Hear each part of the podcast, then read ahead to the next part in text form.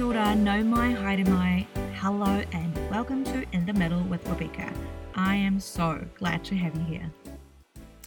Kia ora, friends. It has been a while, hasn't it? Yeah, but it is great to be back. I wanted to come back by sharing a little bit of my story. Today, I wanted to do a mini episode on why I started this podcast. So, why did I start in the middle with Rebecca? It all started in the year 2020, the year of COVID. I found myself quite severely burnt out in the second half of 2020.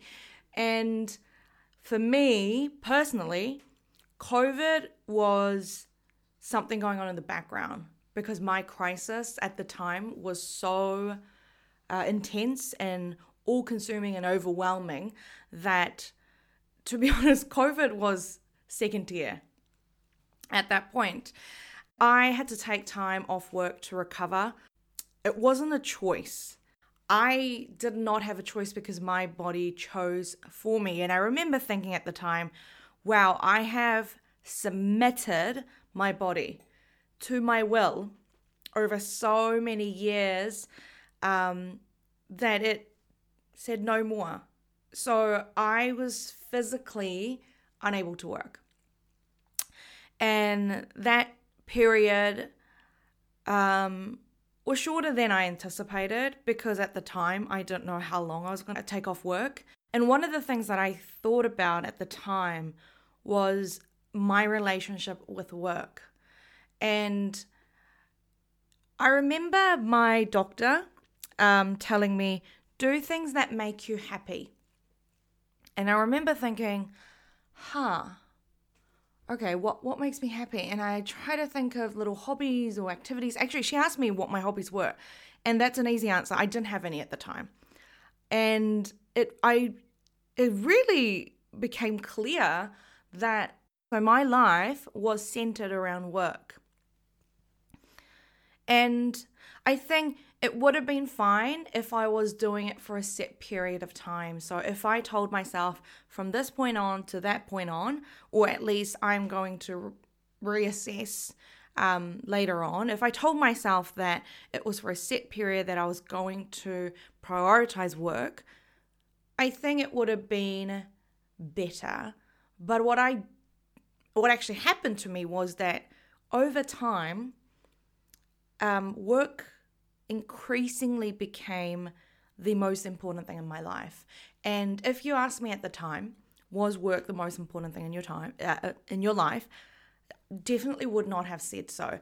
But my actions clearly, clearly showed that actually work was all consuming.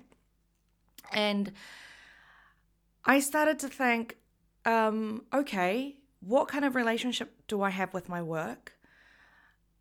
And am I happy with this relationship? Um, and I came to the realization that work or working was such a huge part of my identity at that time. All I did was work. So I I ran at the time and I um what else did I do? Like you know, I, I watch movies, I read, I catch up with friends, but looking back, it was as if I was doing all of those activities in order to decompress enough so when I'm back at work, I am effective. And that is really sad to admit. It was what it was. It was very difficult to accept that. But once I did accept it, I started thinking, surely there are other ways of doing this work thing. And around this time, I went up to Auckland and I caught up with a couple of friends, one of which was Grace. I remember talking to her about her approach to life, her wor- approach to work, how she perceived work, how she enjoyed her work, what visions and hopes she had for her work. And it was so inspiring and energizing and encouraging. And I remember saying to Grace, Oh my gosh, Grace, I wish I could record our conversation because this is so helpful. I wish I could listen to podcasts like this, or I wish I can share this conversation with other people. And so that really was a pivotal moment in me deciding to start in the middle with Rebecca. So I thought, wow, talking to Grace was such a invigorating experience for me that I realized actually why don't I just ask my friends what their jobs are like, what it is like when it's when you're in the thick of it. What does it feel like? What does working there look like? What does the culture look like? And I just really wanted to have those kind of conversations. So here we are um, with in the middle with Rebecca talking about work, life, um, and everything in between, in the middle of figuring it out. And honestly, it is so nice to be able to talk to people as they're going through the same thing. And I think there is a lot of um, comfort and encouragement in talking to people who are going through a similar thing as you um, or have gone through something similar to you. Because for me personally, it really. It really took the bite of loneliness away.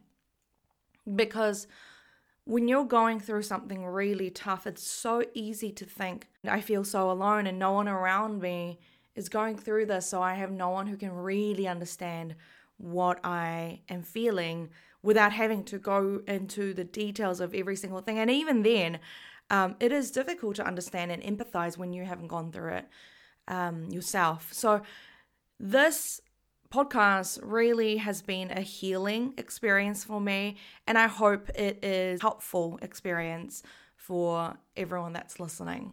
The second thing that I wanted to focus on was what has changed for me since starting this podcast. I would love to say that I'm fully recovered from my burnout and that I have found a new career that is perfect for me in every way and I am happy all the time. But that is not the case. I am still recovering and I I wouldn't be surprised if it takes another couple of years. That doesn't make me sad.